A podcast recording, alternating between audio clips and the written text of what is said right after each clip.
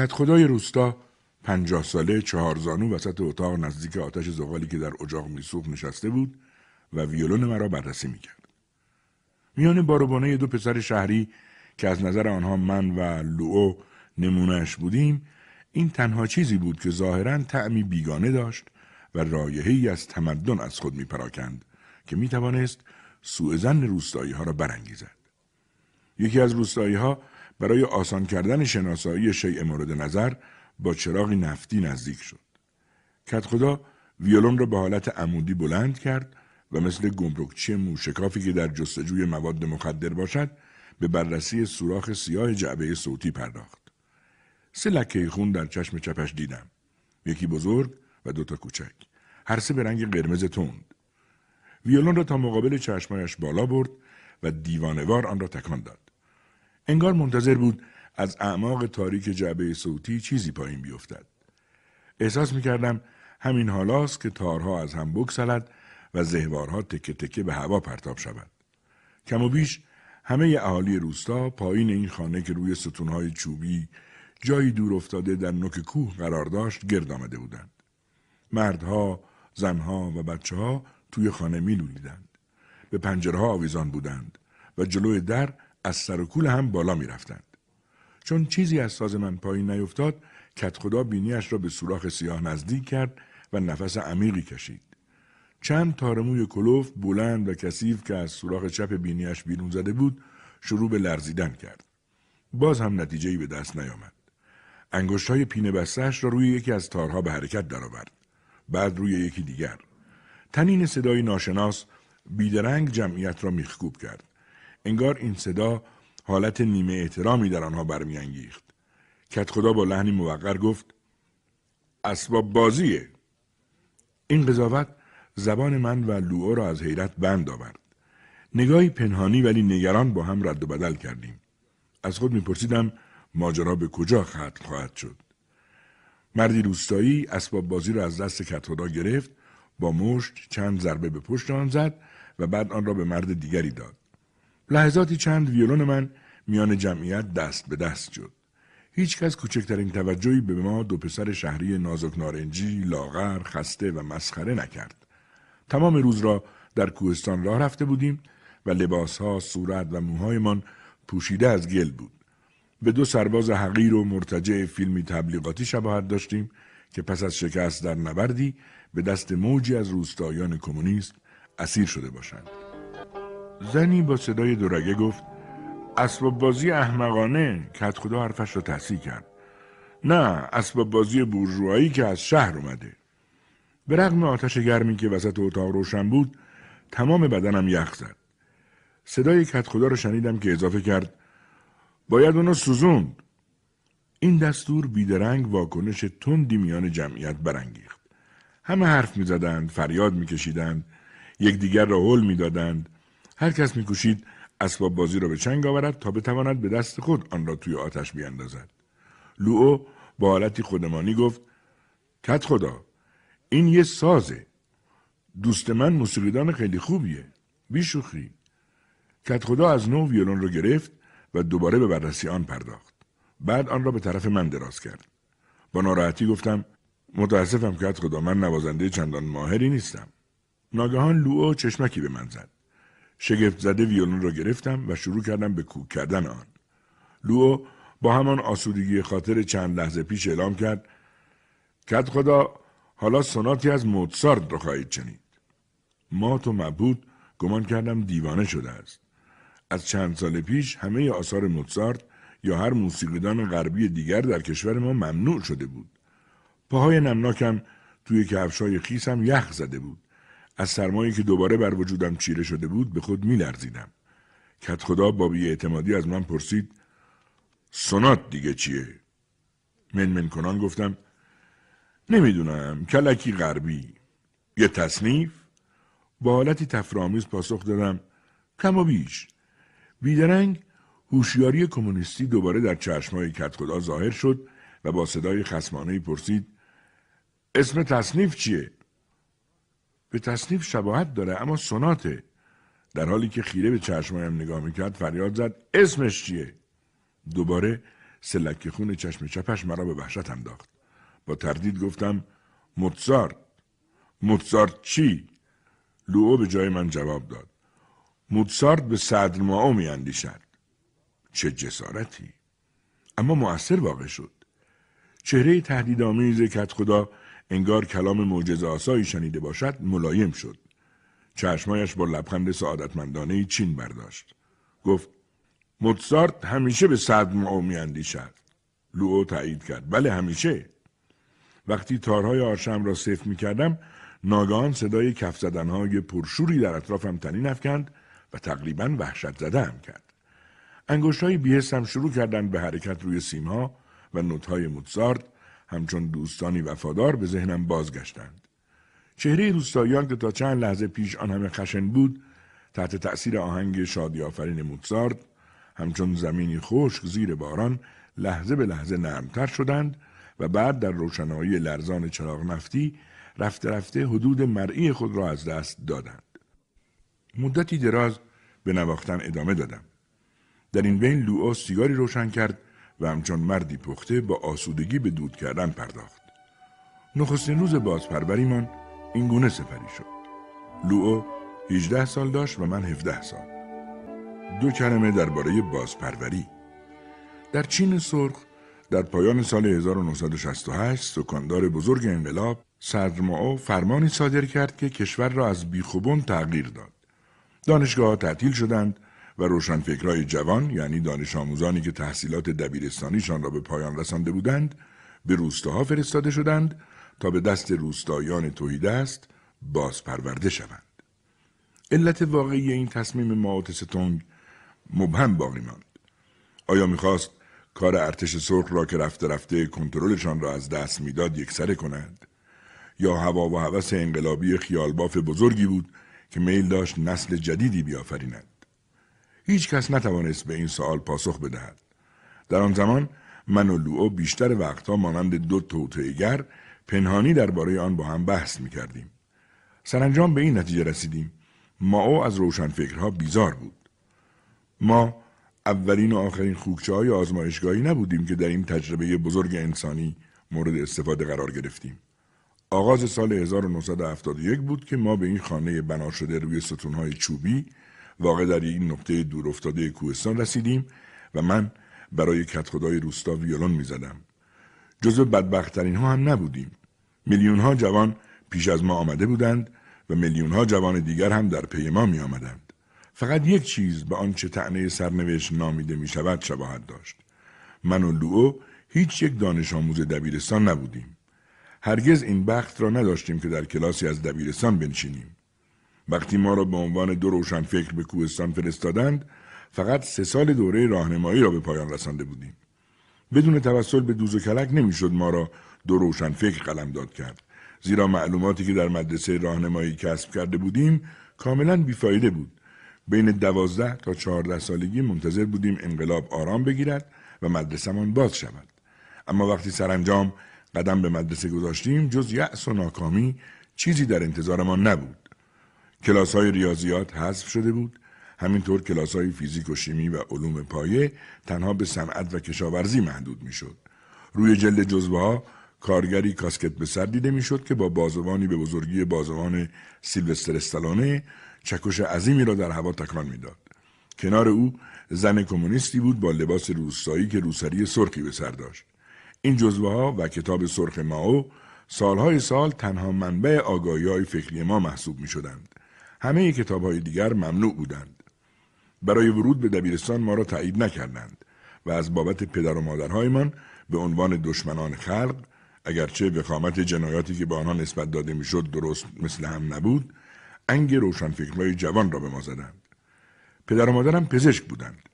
پدرم متخصص بیماری های ریوی بود و مادرم متخصص بیماری های انگلی هر دو در بیمارستان شهر شنگدو که چهار میلیون نفر جمعیت داشت کار می‌کردند. جنایتشان این بود که به گروه متخصصان متنفذ پلید تعلق داشتند که از شهرت شهرستانی ناچیزی برخوردار بودند. زیرا شنگدو مرکز استان سیچوان بود. استانی با 100 میلیون نفر جمعیت که دور از پکن اما خیلی نزدیک به تبت قرار داشت. پدر لو نسبت به پدر من از شهرتی واقعی برخوردار بود دندان پزشک بزرگی که در سراسر چین همه او را می شناختند. روزی پیش از انقلاب فرهنگی به دانشجویان خود گفته بود که برای ماو خانم ماو و همینطور جیانگ جیشی که پیش از به قدرت رسیدن کمونیستا رئیس جمهور بود دندان ساخته است. در حقیقت بعضی ها از آنجا که سالهای دراز هر روز تصویر ماو را می‌دیدند دریافته بودند که دندانهایش خیلی زرد و کم و بیش کثیف بود ولی هیچکس حرفی نمی‌زد و حالا دندان پزشکی بلند مرتبه این گونه در ملع عام ادعا می کرد که سکاندار بزرگ انقلاب دندان مصنوعی دارد. این ادعا از هر جسارتی فراتر بود. جنایتی نامعقول و نابخشودنی بدتر از افشای یکی از اسرار دفاع ملی و محکومیتش از این جهت سنگین تر بود که از بخت بد جسارت ورزیده بود نام ماو و همسرش را در ردیف نام کسیفترین مرد چین جیانگ جیشی قرار دهد. اگر بگویم که لوو بهترین دوست زندگیم بود مبالغه نکردم. ما با هم بزرگ شدیم و ناملایمات بسیاری را که گاهی هم خیلی دشوار بودند پشت سر گذاشتیم. خیلی به ندرت با هم دعوا می کردیم. در آن سال سال 1971 پسر یک متخصص بیماری های ریوی و دوستش پسر یکی از بزرگترین دشمنان خلق که بخت با او یار بوده و به دندانهای ماو دست زده بود تنها دو روشنفکر جوان بودند که با صدها دختر و پسر به کوهستان قغنوس آسمان فرستاده شدند. نامی شاعرانه و روشی عجیب برای القا کردن بلندی هولناکش. گنجشکای کوچک و پرنده های معمولی دشت هیچگاه نمی توانستند تا آن مکان بالا بروند. تنها گونه ای می توانست به آن دست یابد که با آسمان پیوند داشته باشد. قدرتمند، افسانه‌ای و عمیقا تنها. برای رفتن به آنجا جاده در کار نبود. جز کوره راه باریکی که از لابلای توده های عظیم سخره ها، قله ها و ستیرهایی با اندازه ها و شکل های گوناگون میگذشت. برای دیدن اتومبیلی، شنیدن صدای بوغی به عنوان نشانه از تمدن یا حتی استشمام بوی رستورانی آدم بایستی دو روز در کوهستان راه می‌رفت. صد کیلومتر دورتر کنار رودخانه یا دهکده کوچک یونگ جینگ گسترده شده بود که نزدیکترین آبادی به شمار می آمد. تنها مرد غربی که به این شهر قدم نهاده بود یک مبلغ مذهبی فرانسوی بود به نام پدر میشل که در دهه چهل راه جدیدی برای دستیابی به تبت جستجو می کرد. قغنوس آسمان شامل 20 روستا می شد که در پیچه و خمهای تنها کوره را یا در دره های نیمه تاریک پنهان بودند. هر روستا معمولا پنج یا شش جوان را که از شهر آمده بودند میپذیرفت. اما روستای ما واقع در قله کو که فقیرترین آنها نیز بود فقط دو نفر را می‌توانست بپذیرد من و لوئو. و ما را در همان خانه ای مستقر کردند که کت خدای روستا ویولونم را در آن بازرسی کرده بود. این بنا که به روستا تعلق داشت برای سکونت ساخته نشده بود. پایین خانه که روی ستونهای چوبی بنا شده بود و از زمین بالاتر بود خوکدانی قرار داشت که ماده خوکی چاق در آن زندگی می‌کرد که مال همه بود. خانه را اگر بشود آن را خانه گفت برای انبار کردن ذرت، برنج و ابزارالات کهنه و از کار افتاده استفاده می کردن. سالهای سال اقامتگاه بازپروریمان نه اساسه داشت و نه حتی میز یا یک صندلی. فقط دو تخت ابتدایی کنار یکی از دیوارهای اتاقی که در پنجره نداشت تعبیه شده بود. با این همه خانه ما خیلی زود به مرکز روستا تبدیل شد. همه به آنجا می آمدند از جمله کت خدا با سه لکه خونی در چشم چپش. همه اینها مدیون قغنوس دیگری بود اگرچه کوچک حتی خیلی کوچک قغنوسی زمینی که صاحبش دوست من لوو بود. در حقیقت قغنوس واقعی نبود بلکه خروسی متکبر بود با پرهای تابوسی سبز براق با راه راه آبی تیره. پشت شیشهی کمی کثیف. سرش را به سرعت پایین می برد و همزمان با او که نوک تیز آبنوسیش را به زمینی که دیده نمی‌شد می‌زد اقربه ثانیه شمار به آرامی روی صفحه میچرخید. چقدر ساعت کوکی لوئو با خروسش که هر ثانیه تکان می‌خورد کوچک بود. شاید به دلیل کوچکیش هنگام ورودمان به روستا از بازرسی کت خدا جان سالم به در برده بود. به اندازه کف دستم نمی‌شد اما زنگ زیبایی داشت با صدای دلنشین. پیش از ما در این روستا هیچ وقت نه ساعت کوکی بوده نه مچی و نه دیواری مردم همواره با مشاهده طلوع و غروب خورشید زندگیشان را تنظیم می کردند. از دیدن قدرت واقعی و کم و بیش مقدسی که ساعت کوکی بر روستایی ها اعمال می کرد تعجب کردیم. همه می آمدند ساعت می پرسیدند. انگار خانه چوبی ما معبد بود. هر روز صبح آین یک نواختی اجرا می شد.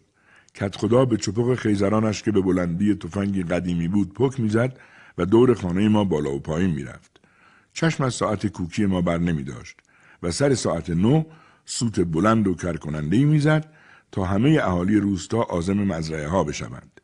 رو به سوی خانه هایی که در همه طرف ساخته شده بودند فریاد می‌زد وقت کاره میشنوید وقت رفتن سر کار تن برای تن پربر منتظر چی هستید گوسالا نه لوو خیلی دوست داشت در آن کوهستان که کوره راههایی باریک باشی به تون داشت و آنقدر بالا می‌رفت که در ابرها ناپدید می‌شد کار کند نه من در آن کوره راهها هل دادن عرابه کوچک هم ناممکن بود و تنها وسیله حمل و نقل خود آدمها به شمار می آمدند.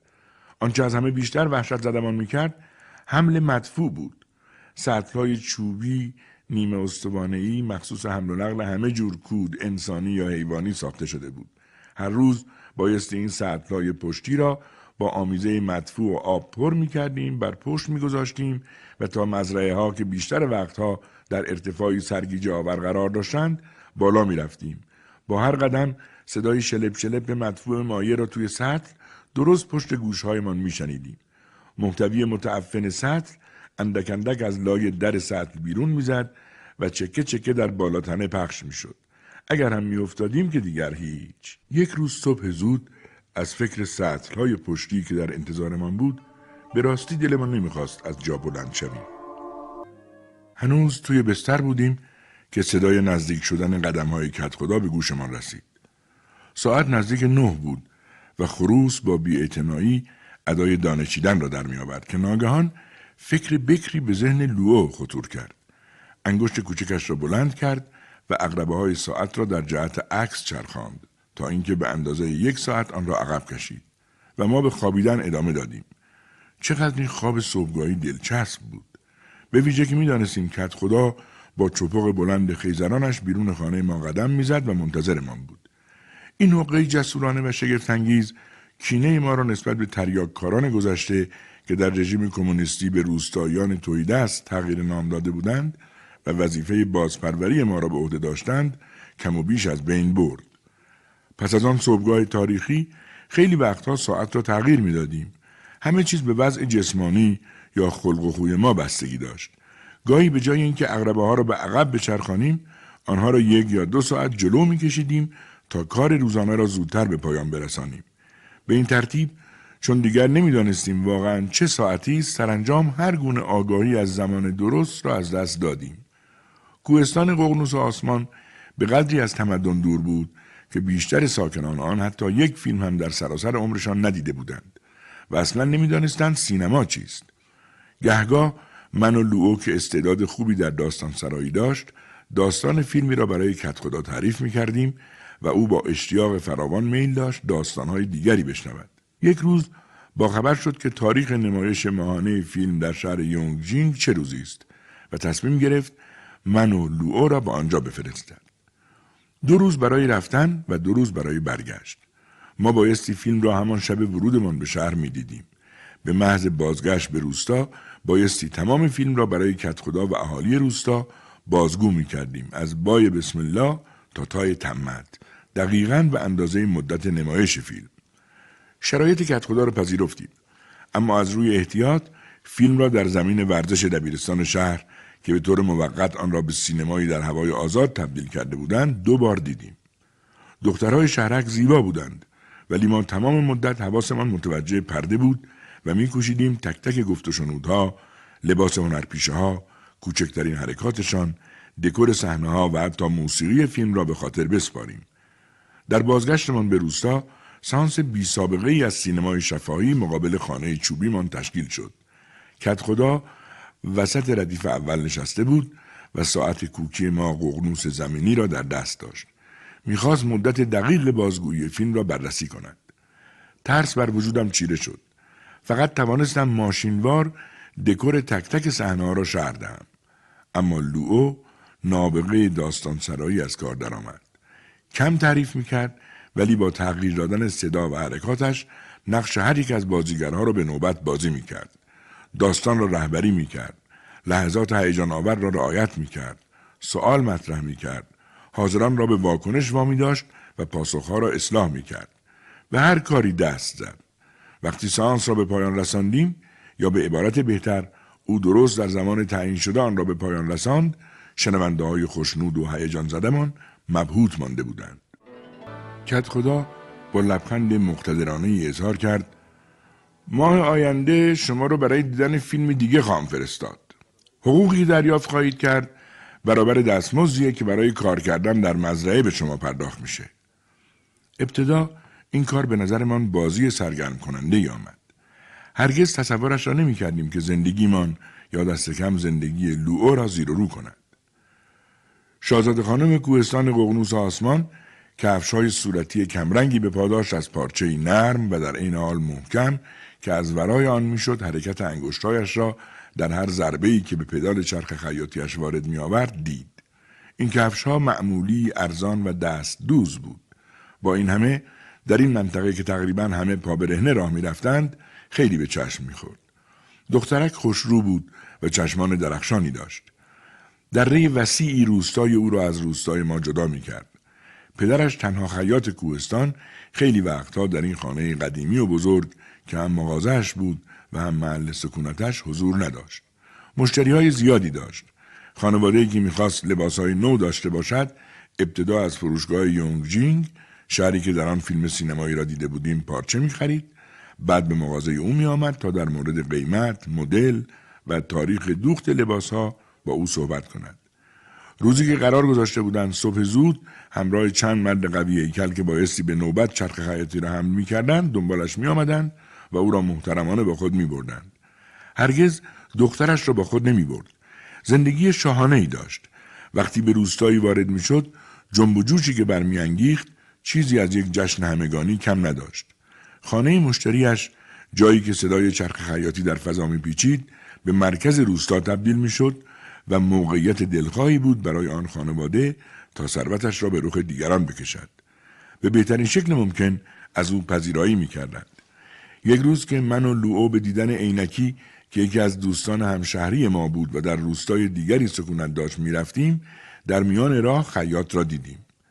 روی صندلی روانی که دو مرد آن را روی شانههایشان حمل می‌کردند نشسته بود و از پیش مرد دیگری میآمد که چرخ خیاطی او را به پشتش بسته بود. خیاط به محض اینکه ما را دید با تمام قدرت به انگلیسی کلمه وایولین را که همان ویولون است فریاد زد. مرد همراهش هم با فریاد آن کلمه را تکرار کردند و جملگی زدند زیر خنده و از آنجا دور شدند چند هفته بعد به خانه خیاط رفتیم سگ سیاه بزرگی بیان که پارس کند به ما خیره شد. رفتیم تو مغازه. خیاط پیر به روستای دیگری رفته بود و ما با دخترش دخترک خیاط آشنا شدیم و از او خواستیم دم پای شلوار لوئو را پنج سانتیمتر بلندتر کند چون که لوئو به رغم خوراک نامناسب بیخوابی های مستمر و حراس از آینده دائما قد می‌کشید. لوئو پس از معرفی خود به دخترک خیاط برخوردمان را با پدرش برای او شهر داد. ادای پیرمرد را درآورد و به شیوه بسیار مبالغه آمیزی لحجه بد خیاط را تقلید کرد. دختر خنده شادمانه ای سر داد. لوئو برای تقلید کردن استعداد ذاتی داشت. متوجه شدم وقتی میخندید چشمهایش سرشتی بدوی را مشابه سرشت دختر بچه های سرکش روستامان آشکار می ساخت. به ما گفت از دست او عصبانی نباشین. بچه ای بزرگ ساله. ناگهان چهرهش در هم رفت و نگاهش را پایین انداخت. مادرم خیلی زود مرد. از اون به بعد هر کاری دلش می‌خواد می‌کنه. چهره گندمگونش با تراوت و نجیب بود. در خطوط صورتش زیبایی پرکششی وجود داشت. چشمم به کتابی افتاد که روی میز افتاده بود. از دیدن آن در کوهستانی که ساکنانش بی سواد بودند تعجب کردم. مدت زیادی بود که دستم به صفحه کتابی نخورده بود. فورا به آن نزدیک شدم اما نتیجه معیوز کننده بود. کاتالوگ رنگی پارچه ها بود که یک کارخانه رنگرزی تهیه کرده بود. از او پرسیدم کتاب می‌خونی؟ به سادگی جواب داد نه چندان. اما فکر نکنید احمقم. از صحبت کردن با مردمی که خوندن و نوشتن بلدن و جوانای شهری لذت می‌برم. متوجه نشدید؟ سگم وقتی وارد شدید پارس نکرد. او سلیقه مرا می‌دونه. لوو به او گفت می‌دونی دخترک خیاط که من و تو وجه مشترکی با هم داریم؟ ما دو نفر؟ بله می‌خوای شرط ببندیم؟ سر چی؟ هرچی تو بخوای مطمئنم می‌تونم ثابت کنم که ما وجه مشترکی با هم داریم. اگه من باختم دمپای شلوارتو مجانی بلند می‌کنم قبوله. حالا کفش پای چپت رو بیرون بیار. دختر پس از لحظه تردید با قیافه بسیار کنجکاو کاری را که لوو خواسته بود انجام داد. وقتی که لوو پایش را در کنار پای دخترک خیاط گذاشت دیدم به راستی تشابهی با هم دارند. انگشت دومشان از بقیه انگشت ها بلندتر بود. چون راه برگشت خیلی طولانی بود حدود ساعت سه بعد از ظهر راه افتادیم تا پیش از تاریک شدن هوا به روستا برسیم. در راه از لوو پرسیدم از دختره که خیاط خوشت اومده؟ بیان که بیدرنگ جوابم را بدهد مدتی با سر به زیر انداخته به راه رفتن ادامه داد. دوباره پرسیدم عاشقش شدی؟ دختر متمدنی نیست. دست کم نه چندان برای من. حتی امروز هم کلمات هولناک معدن زغال سنگ مرا از ترس به لرزه در می آورد. به استثنای قسمت ورودی معدن محوطه‌ای به طول 20 متر که سقف کوتاه آن با تیرک و ستونهایی از تنه کلفت درختان که تنها اندکی از برجستگی ها و زبری های آنها را گرفته و به شکل کاملا ابتدایی جفت و جور کرده بودند بقیه دهلیز یعنی بیش از 700 متر راه های باریک کوچکترین حفاظی نداشت هر لحظه ممکن بود سنگ ها روی سرمان بیفتد معدن علا رقم این که رو به ویرانی می‌رفت هنوز برای تهیه سوخت کوهنشینان مورد بهره برداری قرار می گرفت. به این ترتیب من و لوئو مانند همه جوانهای شهری دیگر نتوانستیم از این درس بازپروری که دو ماه طول کشید شانه خالی کنیم. لوئو می گفت فکر می کند در این معدن خواهد مرد. این جملهش بهت زده هم می کرد.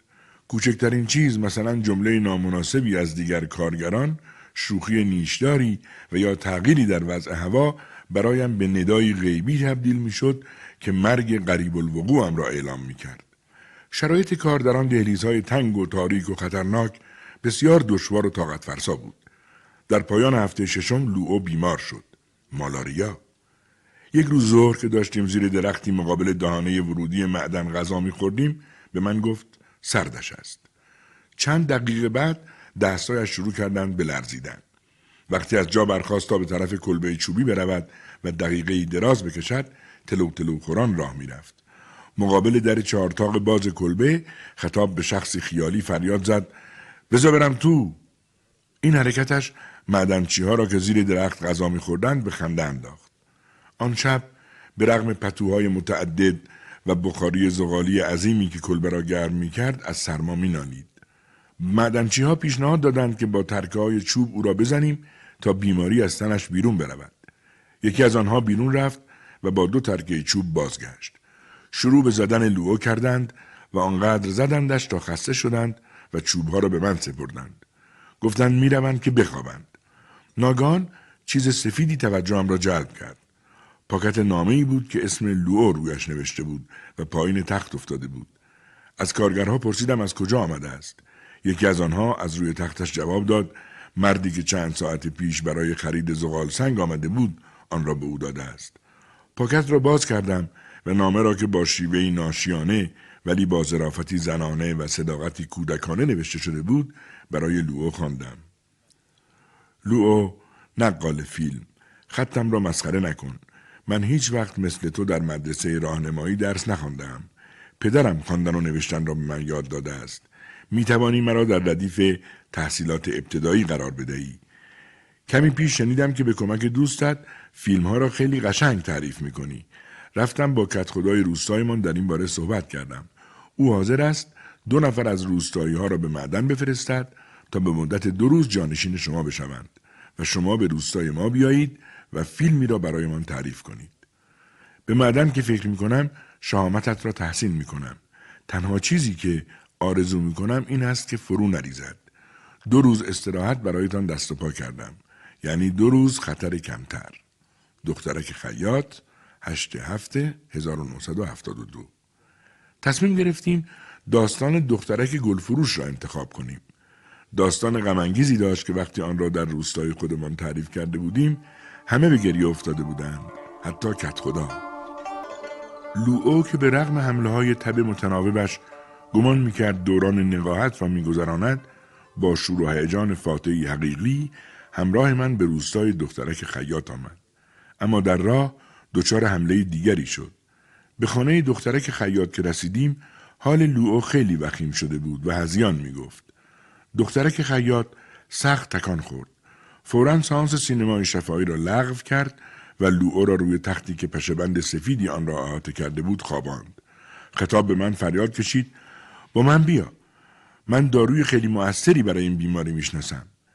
گیاهی عادی بود که کنار جویباری نزدیک روستایش میرویید بعد از اینکه گیاه را کندیم و آوردیم دخترک آن را در هاون کوبید تا به شکل خمیری سبز رنگ درآمد. بعد آن را به مچ دست چپ لوئو مالید. لوئو با اینکه هنوز هزیان می‌گفت کمی روشنی افکارش را باز یافته بود.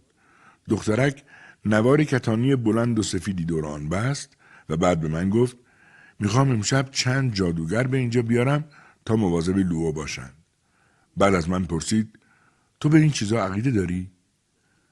گاهی بله گاهی هم نه. چهار پیرزن که دامنهای بلند سیاه و آبی پوشیده دستبندهای یشم به دست کرده و لابلای موهایشان گل گذاشته بودند از سه روستای مختلف آمدند و طرفهای نیمه شب کنار لوئو که خوابش همچنان آشفته بود جمع شدند. مشکل می‌شد گفت کدام یک از آنها پرچین و چروکتر و زشتر بود و بیشتر از بقیه ارواح شریر را میترساند. یکی از آنها بیشک خشکیده ترینشان تیر و کمانی در دست داشت. به من گفت به تو قول میدم که روح شریر معدن زغال سنگ که باعث رنج و عذاب دوست تو شده امشب جرأت نمی‌کنه اینجا بیاد. کمان من از تبت اومده و نوک تیرم از نقره است. وقتی اون رو پرتاب می‌کنم شبیه فلوتی پرنده است. سود کشون در سینه شیاطین هر قدرم قوی باشن فرو میره. اما سن زیادشان و ساعت دیر وقت وضع را عوض نکرد. رفته رفته شروع کردند به خمیازه کشیدن و به رغم چای پررنگی که میزبانمان تعارفشان کرد خوابشان برد. دختره که خیاط به من گفت بیدارشون کن و فیلمی براشون تعریف کن. چه جور فیلمی؟ فرقی نمی‌کنه فقط باید بیدار بمونند. آن وقت عجیبترین سانس زندگیم را شروع کردم.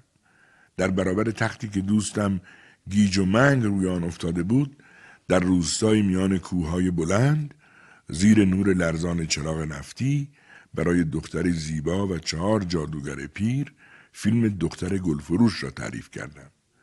ظرف چند دقیقه داستان توجه شنونده هایم را به خود جلب کرد. حتی چند سال هم کردند. هرچه داستان جلوتر می رفت آنها کمتر پلک می زدند. عینکی چمدان اسرارآمیزی داشت که به دقت پنهانش می کرد. او دوست ما بود. یادتان هست پیش از این وقتی که برخوردمان با پدر دخترک خیاط را در راهی که به خانه عینکی منتهی می‌شد برایتان شهر می‌دادم از او نام بردم. روستایی که او در آن بازپروری می‌شد پایینتر از روستای ما بود. در دامنه کوهستان ققنوس آسمان قرار داشت. خیلی از شبها من و لوئو وقتی تکه گوشتی یا نوشیدنی پیدا می کردیم یا موفق می شدیم از جالیزهای روستایی ها سبزی تازهی کش برویم برای تهیه غذا به خانه او می رفتیم. همیشه همه چیز را با او تقسیم می کردیم. انگار گروهی سه نفره بودیم. به همین جهت پنهان نگه داشتن این چمدان اسرارآمیز از ما خیلی حیرت زدمان کرد. فردای سانس سینمای شفایی برای جادوگرهای پیر لوو احساس کرد حالش کمی بهتر است و خواست به روستای خودمان برگردیم. در راه برگشت وقتی از مقابل روستای عینکی عبور می کردیم او را دیدیم که در شالیزاری مشغول کار بود.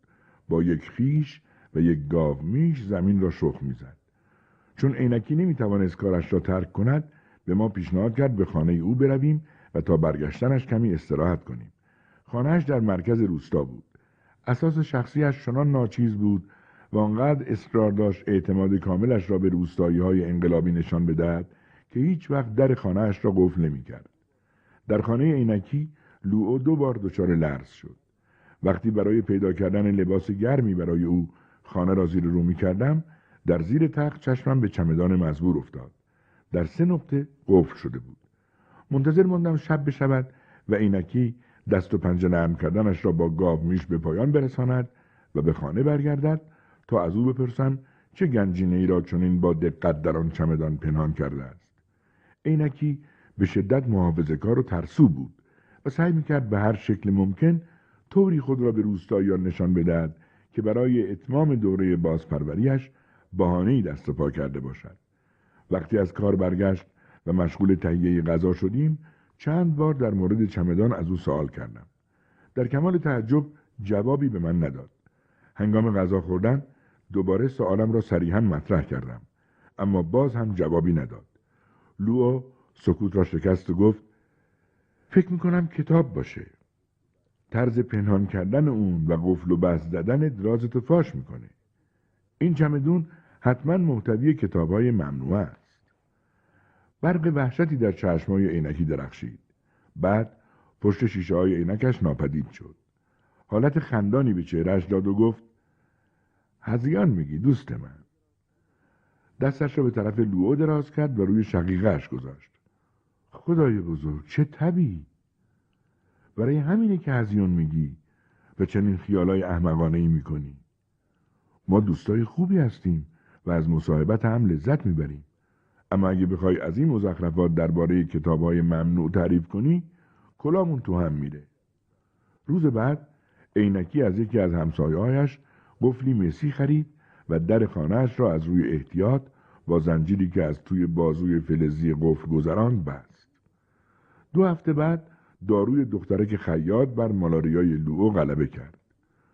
گوش به زنگ بودن فضاینده عینکی و بیاعتمادیش نسبت به ما به رغم دوستیمان به فرضیه لوو اعتبار میبخشید. بی تردید آن چمدان پر از کتابهای ممنوع بود. در آن زمان همه کتابها ممنوع بودند جز کتاب های ماو و هوادارانش و آثار کاملا علمی افراد ارتش سرخ بقیه کتاب ها را سوزانده بودند در یک صبح سرد آغاز بهار دو ساعت متوالی برف با دانه های درشت بارید و به سرعت حدود ده سانتیمتر برف روی زمین نشست. کت خدای روستا یک روز به ما استراحت داد. من و لوو بیدرنگ به دیدن عینکی رفتیم. شنیده بودیم اتفاق بدی برایش افتاده است. شیشه های عینکش شکسته بود.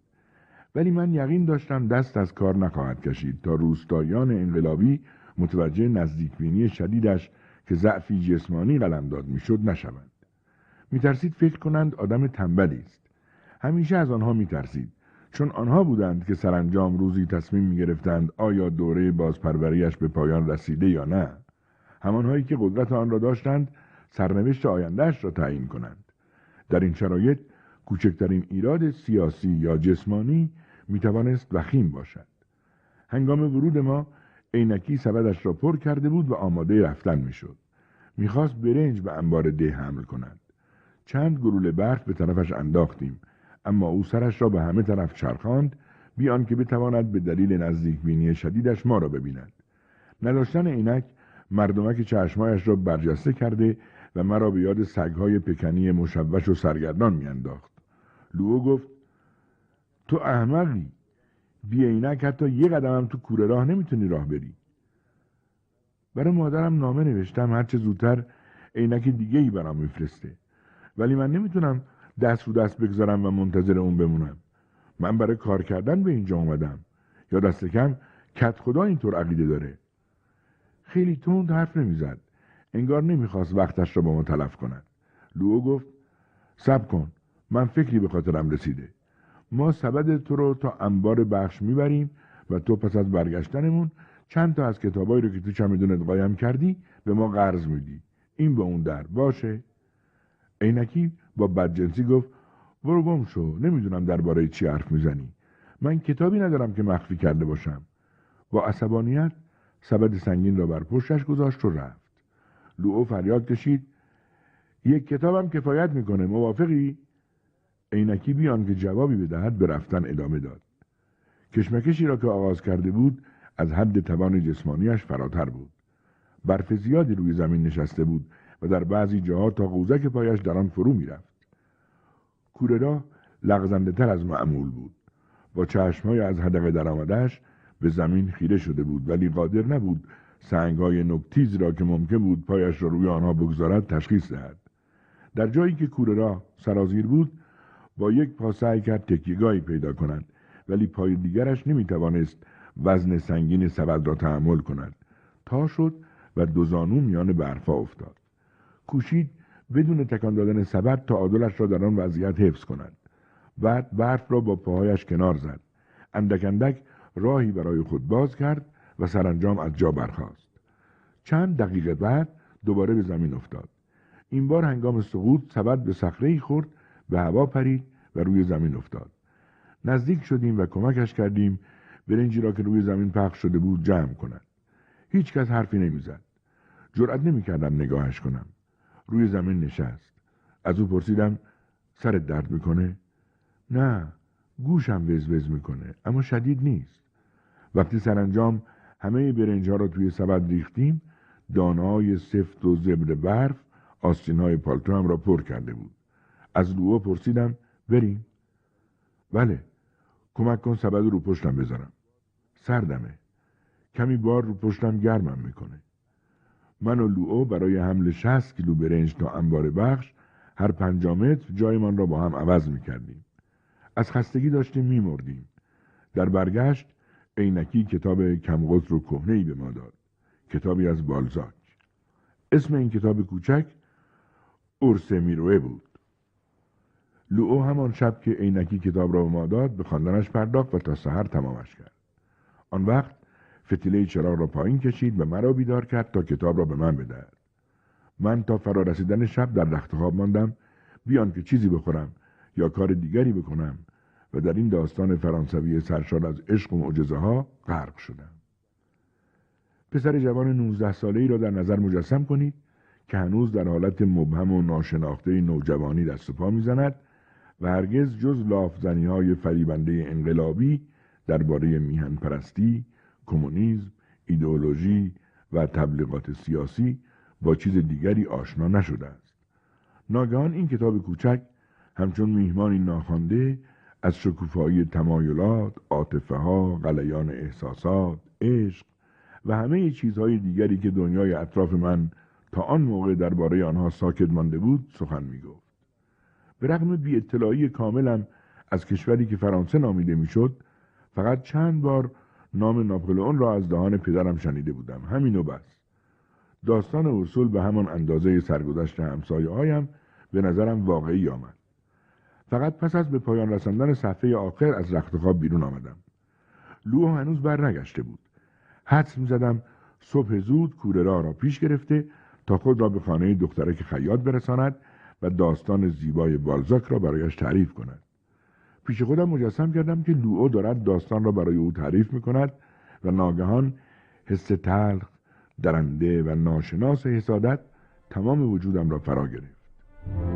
کتاب را در پایان مهلت تعیین شده به صاحبش عینکی بی عینک برگرداندیم.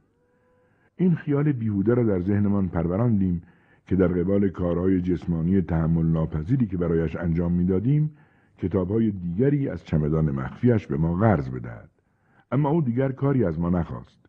بیشتر وقتها به خانهاش می رفتیم برایش خوراکی می بردیم مجیزش را می گفتیم من برایش ویولون می زدم رسیدن عینک جدیدی که مادرش برایش فرستاده بود او را از حالت نیمه نابیناییش نجات داد و خط بطلان بر خیالهای بیهوده ما کشید. چقدر از پس دادن کتاب به او تأسف میخوردم. بیشتر وقتها لوو تکرار می‌کرد باعث اونو نگه میداشتیم. من صفحه به صفحش رو برای دختره که خیاط میخوندم. یقین دارم که این کار او رو خوشذوقتر و با فرهنگتر می‌کرد. سرانجام ابتدای تابستان موقعیت جدیدی برای من جور شد. یک شنبه بود. عینکی جلو خانهش آتش روشن کرده بود. دیگ بزرگی روی سنگ ها گذاشته و آن را پر از آب کرده بود. وقتی من و لوو به آنجا رسیدیم از این کار او خیلی تعجب کردیم. ابتدا هیچ حرفی نزد. سر و نشان می‌داد خسته و غمگین است. وقتی آب داخل دیگ جوش آمد کتش را با بیزاری درآورد و توی آن انداخت و به کمک چوب دستی بلندی آن را ته دیگ نگه داشت. پرسیدم برای کشتن شپشه؟ بله. تو صخره هزار متر همه لباسان پر از شیپیش شده. نام این صخره برای ما آشنا بود اما هرگز به آنجا نرفته بودیم. از روستای ما دور بود. دست کم نصف روز پیاده روی. برای چه کاری به اونجا رفته بودی؟ ابتدا جوابی نداد. لباسهایش را درآورد و در آب جوش فرو کرد. بدنش پوشیده از دانه های درشت سرخ رنگ بود. پس از دقیقه ای گفت شپیشای این صخره کسافت به طرز چندشاوری درشتند. موفق شدن حتی لای درز لباسام هم تخ بگذارن اندک اندک راز سفرش به صخره هزار متر را برایمان فاش کرد. دو هفته پیش نامه ای از مادرش دریافت کرده بود. در آن نامه نوشته شده بود یکی از دوستان قدیمی مادرش به مقام سردبیری یکی از مجله های ادبی انقلابی منصوب شده و به رغم متزلزل بودن موقعیتش به او قول داده سعی کند شغلی در مجله خود برای عینکی دست و پا کند. برای اینکه به نظر نیاید سفارش شده است پیشنهاد کرده بود ابتدا چند تصنیف آمیانه که عینکی آنها را در محیط طبیعیشان جمع خواهد کرد به چاپ برساند یعنی آوازهای اصیل کوهنشینان از لحظه ای که عینکی این نامه را دریافت کرده بود در رویا زندگی می کرد. برای نخستین بار در زندگیش غرق در خوشبختی بود. از کار در مزرعه امتناع کرد تا با شور و حرارت بسیار به جستجوی تصنیف های کوهنشینان بپردازد. مطمئن بود که می‌تواند مجموعه بزرگی جمع آوری کند. ولی یک هفته گذشته بود بیان که موفق شود حتی یک بیت که شایستگی انتشار در مجله رسمی را داشته باشد به دست آورد. اشکریزان نامهای برای مادرش نوشته بود تا شکستش را به او اطلاع دهد. اما در لحظه ای که می‌خواست نامهش را به پستچی بدهد پستچی درباره کوهنشین پیری که در صخره هزار متر زندگی می کند با او حرف زده بود. آسیابان که همه تصنیف های آمیانه منطقه را می شناسد خواننده قدیمی و بیسواد قهرمانی واقعی در زمینه خواندن تصنیف های آمیانه بود. عینکی به ما گفت تو عمرم هرگز کسی رو که به اندازه پیرمرد آسیابون فقیر باشه ندیدم. می‌دونید تنقلاتش چیه؟ سنگریزه. به سر مادرم قسم. اونا رو تو آب نمک خیس می‌کنه تو دهنش می‌ذاره. بین دندوناش میچرخونه و بعد روی زمین تف می‌کنه. به منم تعارف کرد. اما من نپذیرفتم. به زود رنج بودنش توجه نکرده بودم. پس از اون اونقدر عصبی شده بود که هر کاری کردم و هر مبلغی پیشنهاد کردم حتی یک بیتم برام نخوند. دو روز تو آسیاب قدیمیش موندم به این امید که بتونم چند تصنیف از ذهنش بیرون بکشم اما بیفایده بود. لوئو بی مقدمه گفت فکری به خاطرم رسید. اگه ما بتونیم تصنیف های آمیانه را از دهن آسیابون پیر تو بیرون بکشیم کتابای دیگه ای از بالزاک را به ما قرض میدی؟ عینکی بعد از کلی مکس و تحمل گفت فکر می‌کنی چطور موفق به این کار بشی؟ چند روز بعد من و لوئو در هیئتی مبدل و به شکل کارمندان عالی رتبه انقلابی روانه صخره هزار متر شدیم. لباسهایمان را دخترک خیاط برایمان دوخته بود. با زحمت فراوان از جنگلی از خیزران که در مسیر صخره هزار متر قرار داشت عبور کردیم و خودمان را به آسیاب پیرمرد رساندیم. لوئو مرا مأموری عالی رتبه معرفی کرد که برای جمعآوری تصنیف های آمیانه به کوهستان آمده است و همه کسانی که از این تصنیف ها بلدند باید برایش بخوانند. پیرمرد ابتدا گفت چیزهایی که او بلد است تصنیف نیستند بلکه آوازهای قدیمی و بیشور و حال هستند. کم کم سعی کردیم اعتمادش را جلب کنیم و برای خواندن اشعار به سر شوق بیاوریمش. کمی که از کارهای آسیاب فارغ شد از ما خواست در کنارش بنشینیم تا از ما پذیرایی کند. پذیراییش همان سنگریزهای کذایی بود که عینکی به ما گفته بود. ولی ما حواسمان کاملا جمع بود که اشتباه عینکی را مرتکب نشویم و تعارف او را رد نکنیم. بعد از پذیرایی ستارش را درآورد و شروع کرد به خواندن آواز. چیزی که ابتدا توجه ما را به خود جلب کرد حرکات عضلات شکمش بود که طی چند ثانیه اول صدایش آهنگ و همه چیزهای دیگر را کاملا تحت شعا قرار داد در واقع او به قدری لاغر بود که اصلا شکم نداشت اما پوست چروکیدهش چینهای کوچک بیشماری روی شکمش تشکیل می‌داد وقتی آواز می‌خواند این چینها جان می‌گرفتند و روی شکم آفتاب سوختش به موجهای کوچکی تبدیل می شدند که دائما بالا و پایین می رفتند. از زمان ورود عینکی به کوهستان قغنوس آسمان بیشک این نخستین بار بود که لبهایش با لبخندی واقعی حاکی از خوشبختی باز می شد. غرق خواندن هجده آوازی بود که آسیابان پیر خوانده بود و ما روی کاغذ یادداشت کرده بودیم. من و لوو روی تخت دراز کشیده بودیم و از خستگی داشتیم میمردیم. ناگهان لبخند عینکی محو شد و چهرهش در هم فرو رفت. سرمان داد زد چه کسافتی شما فقط چرند یادداشت کردید. از لحن صدایش هیچ خوشم نیامد ولی ساکت ماندم. تنها انتظاری که از او داشتیم این بود که به عنوان پاداش خدمتمان یک یا دو کتاب قرضمان بدهد. لوو با صدای عصبی یادآوری کرد تو از ما آوازهای کوهستانی اصیل خواستی. خدای بزرگ. ولی تو مشخص کردم که شعرهای حسابی و عاشقانه واقعی می‌خوام. چرا شما دوتا همیشه مجذوب این چرندیات ممنوع میشید؟ لو گفت قلوف نکن. من قلوف می‌کنم؟ می‌خوای اینا رو به کمیته بخش نشون بدم؟ آسیابون پیر تو بلافاصله متهم به ترویج آوازهای رکیک و مبتزل میشه و به احتمال زیاد به زندون میفته ناگهان از او بدم آمد. اما وقت از کوره در رفتن نبود. ترجیح دادم منتظر بمانم تا به وعدهش عمل کند و یکی دو کتاب به ما بدهد. توصیه می‌کنم یادداشتاتون رو جمع کنید و فورا تو آتیش بندازید یا تو جیباتون قایم کنید. من نمی‌خوام این چرت و پرتای ممنوعه رو تو خونم روی تختم ببینم. لوو به سمتش رفت و گفت یکی دو کتاب به ما بده. ما همین الان از اینجا میریم. چه کتابی؟ همونایی که به ما قول داده بودی. دستم انداختی؟ این چرندیات مسخره رو برام آوردید که فقط می‌تونه دردسر برام درست کنه و تازه جرأت می‌کنید که بگید اینا ناگهان ساکت شد و دوید توی اتاق. کاغذهای پراکنده روی تخت را برداشت و برای استفاده از روشنایی بیشتر به پنجره نزدیک شد و دوباره آنها را خواند. فریاد زد خدا جون نجات پیدا کردم. کافی کمی شعرها رو تغییر بدم. بعضی جاها کلماتی اضافه یا حذف کنم. کله من بهتر از کله شما کار می‌کنه. دست خودم که نیست. بیشک من باهوشتر از شما هستم. و بیان که بیش از این فکر کند بند اول را به صورتی که خودش تغییر داده بود برایمان خواند به من بگویید شپش های برجوهای کوچک آنها از چه میترسند؟ از موج جوشان پرولتاریا. با جهشی برقاسا از جا پریدم و خودم را روی او انداختم. با خشم و خشونت فراوان فقط می‌خواستم کاغذها را از او بگیرم. اما حرکتم به ضربه مشتی تبدیل شد که محکم به صورتش خورد و او را سرنگون کرد. پشت سرش به دیوار خورد. دوباره پیش آمد و خون از دماغش را افتاد. می‌خواستم کاغذهایمان را بگیرم آنها را پاره کنم و در دهانش بچپانم ولی آنها را رها نکرد فقط هنگامی که همراه لوو زیر صخری در حاشیه کوره راه نشستم حواسم سر جا آمد لوو لباسم را که آلوده به خون عینکی بود نشان داد و گفت شبیه قهرمان فیلم های جنگی شدی حالا دیگه باید با بالزاک خداحافظی کنیم. در اواخر ماه اوت یعنی یک ماه پس از دعوایی که روابط ما و عینکی را به هم زد یک بار دیگر به شهر رفتیم. اما این بار دخترک خیاط را هم با خود بردیم.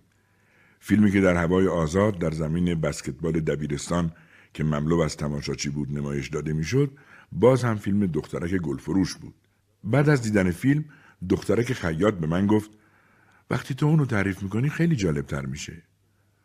هتلی که در آن اتاق گرفتیم خیلی ارزان بود. کمتر از پنجاه سانتیم قیمت یک وعده خوراک گوشت گاو و پیاز. نگهبان هتل پیرمرد کچلی که ما را قبلا می شناخت در حالی که روی نیمکتی توی حیات چرت می‌زد اتاقی را که چراغش هنوز روشن بود به ما نشان داد و با صدای آهسته ای گفت که خانمی چهل ساله و شیک پوش آن را برای یک شب اجاره کرده است. خانمی که از مرکز استان ما آمده بود و روز بعد به قصد کوهستان ققنوس آسمان آنجا را ترک می‌کرد. بعد اضافه کرد اومده دنبال پسرش کار خوبی تو شهرستان براش پیدا کرده لوو پرسید پسرش در حال گذراندن دوره بازپروریه؟ بله مثل شما این برگزیده خوشبخت چه کسی می توانست باشد؟ نخستین فرد آزاد شده میان صدها جوان که برای بازپروری به کوهستان ما اعزام شده بودند.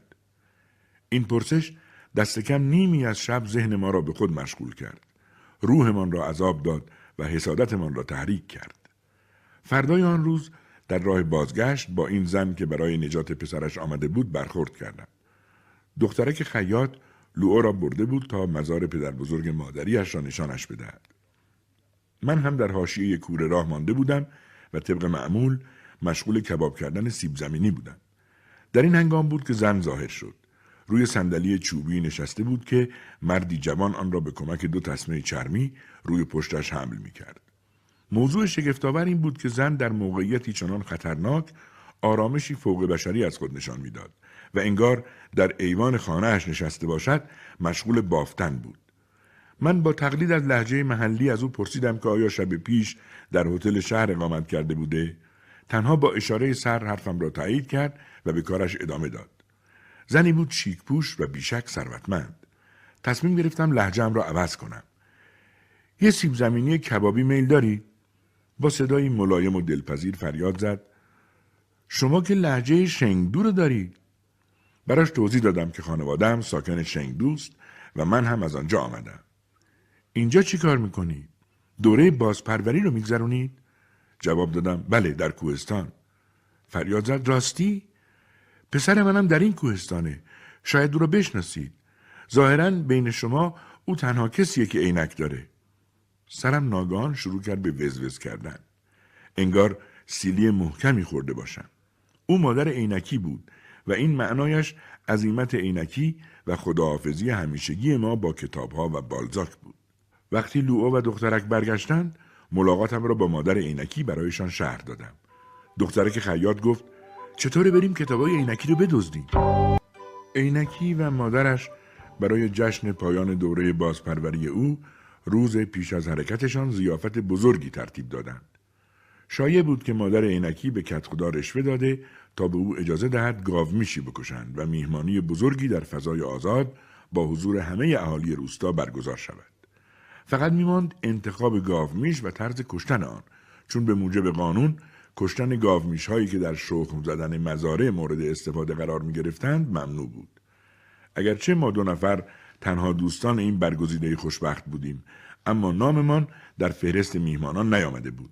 البته ما هم متاسف نبودیم چون تصمیم گرفته بودیم نقشه رو بودن چمدان مخفی عینکی را در طول میهمانی که به نظرمان بهترین زمان برای این کار بود عملی کنیم.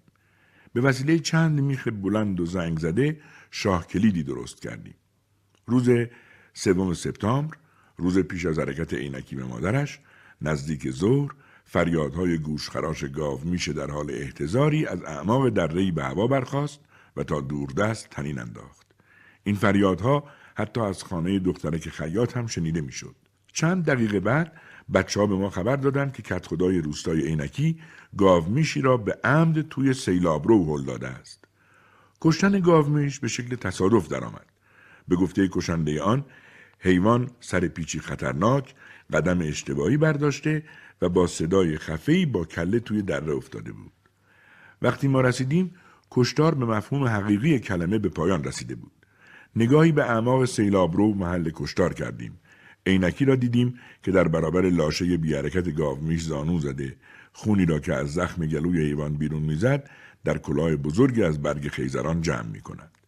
در همان حال که شش روستایی جنازه بی حرکت گاومیش را روی دوششان گرفته آوازخانان از سربالایی تند بالا می آمدند عینکی و کت خدا آن پایین کنار هم نزدیک کلاه برگ خیزران پرخون نشسته بودند از یکی از تماشاچی ها پرسیدم اونا اون پایین چیکار می‌کنن؟ منتظرم تا خون لخته بشه. دوای خوبیه برای بزدلی. اگه می‌خواید با شهامت بشید باید اون رو در حالی که هنوز نیمه گرم و کف داره ببلید. لوو که طبیعتی کنجکاو داشت از من خواست همراه او کمی پایینتر برویم تا صحنه را بهتر ببینیم. کت خدا چاقویش را بیرون آورد و تکه خون منعقد شده را دو نیم کرد. یکی برای عینکی و یکی برای خودش. شب شد. حتی یک روستایی هر سنی که می‌خواست داشته باشد حاضر نشده بود گوشت گاومیش را که به طریق سنتی با فلفل خرد شده و دانههای میخک پخته شده بود از دست بدهد. روستا از جمعیت خالی بود. درست همانطور که لوئو پیش بینی کرده بود. لوئو میخ زنگ زده قدیمی را که به شاه کلید تبدیل شده بود با لبهایش تر کرد. کلید بی صدا در سوراخ قفل فرو رفت. بعد از اندکی حرکت به طرفین صدای تلق خشکی در گوشمان تنین انداخت و قفل مسی سرانجام باز شد. داخل خانه عینکی خزیدیم و بلافاصله دولنگه در را پشت سرمان بستیم. در تاریکی چیز زیادی دیده نمی‌شد. تقریبا همدیگر را هم تشخیص نمی‌دادیم اما بوی اسباب کشی که در اتاق موج می‌زد ما را دچار حسادت کرد. برای احتیاط بیشتر و به منظور پریز از نگاه رهگذری احتمالی که ممکن بود پی ببرد قفل روی در نیست دولنگ در را تا حد ممکن به بیرون هل دادیم تا همانطور که لوئو پیش بینی کرده بود بتواند دستش را از لای در بیرون ببرد زنجیره را سر جای خود قرار بدهد و قفل را ببندد. اما فراموش کردیم پنجره ای را که قصد داشتیم آخر سر پس از انجام کارمان از طریق آن بگذاریم بررسی کنیم. وقتی لوئو چراغ قوهای را که در دست داشت روشن کرد مبهوت بر جا ماندیم. چمدان چرمی نرم غنیمت افسانه ایمان که روی بقیه چمدان ها گذاشته شده بود در تاریکی نمایان شد. انگار بی صبرانه انتظارمان را می‌کشید که بیاییم بازش کنیم. به چمدان نزدیک شدیم. تناب علفی کلفتی دور آن پیچیده گرهی پاپیونی رویش زده بودند. چمدان را از قید و بند رها کردیم و در سکوت کامل درش را گشودیم. نور چراغ قوهمان به دسته های کتاب تابید. بزرگترین نویسندگان غرب با آغوشی باز از ما استقبال کردند. در رأس همه دوست قدیممان بالزاک بود با پنج شش رمان در پی او ویکتور هوگو، استاندال، دوما، فلوبر، بودلر، رومن رولان، روسو، تولستوی، گوگل، داستایفسکی و چند انگلیسی دیکنز، کیپلینگ، امیلی برونته چه غوغایی احساس سرمستی می کردم. با لمس کردن آنها چنین به نظر می آمد که دست های پریده رنگم با زندگی انسانها تماس حاصل کرده است. لوو گفت این منظره صحنه از یک فیلم رو به یادم میاره وقتی که راهزنا چمدون پر پولی رو باز کردند. لوو در چمدان را بست و گفت بریم. صبر کن. چی شده؟ شک دارم. یه بار دیگه فکر کنیم. قطعا عینکی متوجه میشه که ما دزدای چمدونش هستیم. اگه ما رو لو بده کارمون ساخته است. پیش از اینم گفتم که مادرش اجازه چنین کاری رو به او نمیده. در غیر این صورت همه می‌فهمن که پسرش کتابای ممنوع تو خونش قایم کرده بوده و دیگه هرگز نمی‌تونه ققنوس آسمان رو ترک کنه. پس از چند لحظه سکوت چمدان را باز کردم. اگه فقط چند کتاب برداریم متوجه نمیشه. لوو با قاطعیت گفت اما من می‌خوام همه اونا رو بخونم. چمدان را بست، یک دستش را روی آن گذاشت و گفت من با این کتاب ها دختره که خیاط متحول می کنم. او دیگه هرگز کوهنشین ساده ای نخواهد بود.